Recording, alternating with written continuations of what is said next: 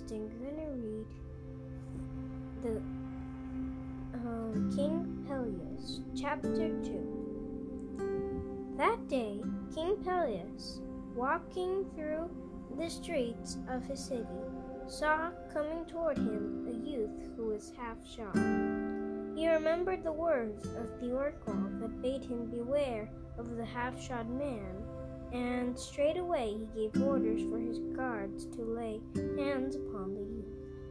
But the guards wavered when they went toward him, for there was something about the youth that put them in awe of him. He came with the guards, however, and he stood before the king's judgment seat. Fearfully did Pelias took look. Uh, fearfully did Pelias look upon him, but not fearfully did the youth look upon the king.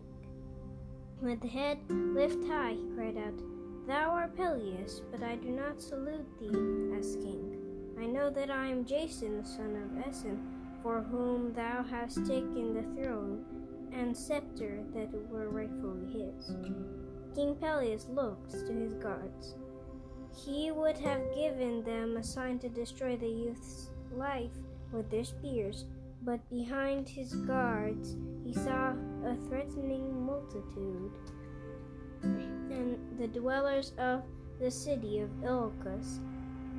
They gathered around, and King Pelias knew that he had become more and more hated by them. And the multitude, a cry, and from the multitude a cry went up: Essen, Essen, may, may Essen come back to us. Jason, son of Essen, nothing may evil befall thee, brave youth.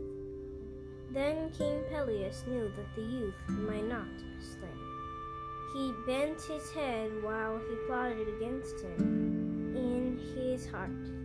Then he raised his eyes, looking upon Jason. He said, O goodly youth, it well may be that thou art the son of Aeson, my brother.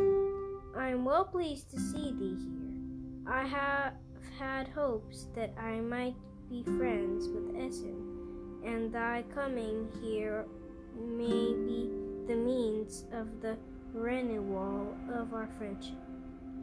We two brothers may come together again. I will send for thy father now, and he will be brought to meet thee in my royal palace.